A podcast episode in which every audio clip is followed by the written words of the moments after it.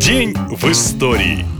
28 октября мир впервые узнал, что такое анимация. В 1892 году в Париже художник и изобретатель Эмиль Рейно собрал зрителей на новое, никем не виданное зрелище – оптический театр. Тогда Эмиль публично продемонстрировал свой аппарат – проксиноскоп, который показывал движущиеся картинки. Сейчас мы бы назвали это событие рождением современных мультиков, но тогда никто не мог представить, до каких высот дойдут технологии. И все-таки именно в эту дату было положено начало истории мультфильмов. Еще одно интересное событие произошло 28 октября 137 лет назад в США. В этот день состоялось торжественное открытие знаменитой статуи свободы, одного из главных символов Америки. Богиня свободы была установлена на одноименном острове, примерно в трех километрах от южного берега Нью-Йорка, и сегодня находится там же, где и век назад. Кстати, со статуей связана одна легенда. Говорят, что американский символ сделан из российского металла, самого лучшего, который тогда можно было найти, из тагильского железа, известного под маркой «Старый Соболь». Некоторые ученые считают, что медь была куплена у промышленников Демидовых, которым принадлежали нижнетагильские рудники. Историки эту теорию не подтверждают, но все-таки история о том, что у американской свободы есть русские корни, стала весьма популярной. И в 2007 году, 28 октября, в британской газете Daily Telegraph появился уникальный список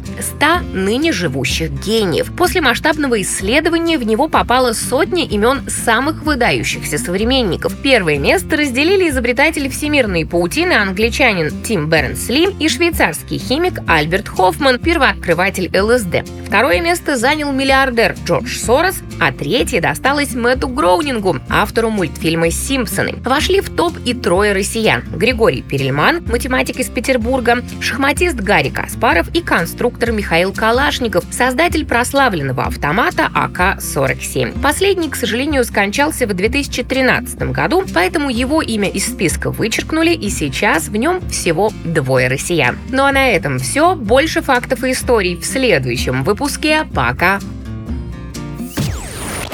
Наша лента.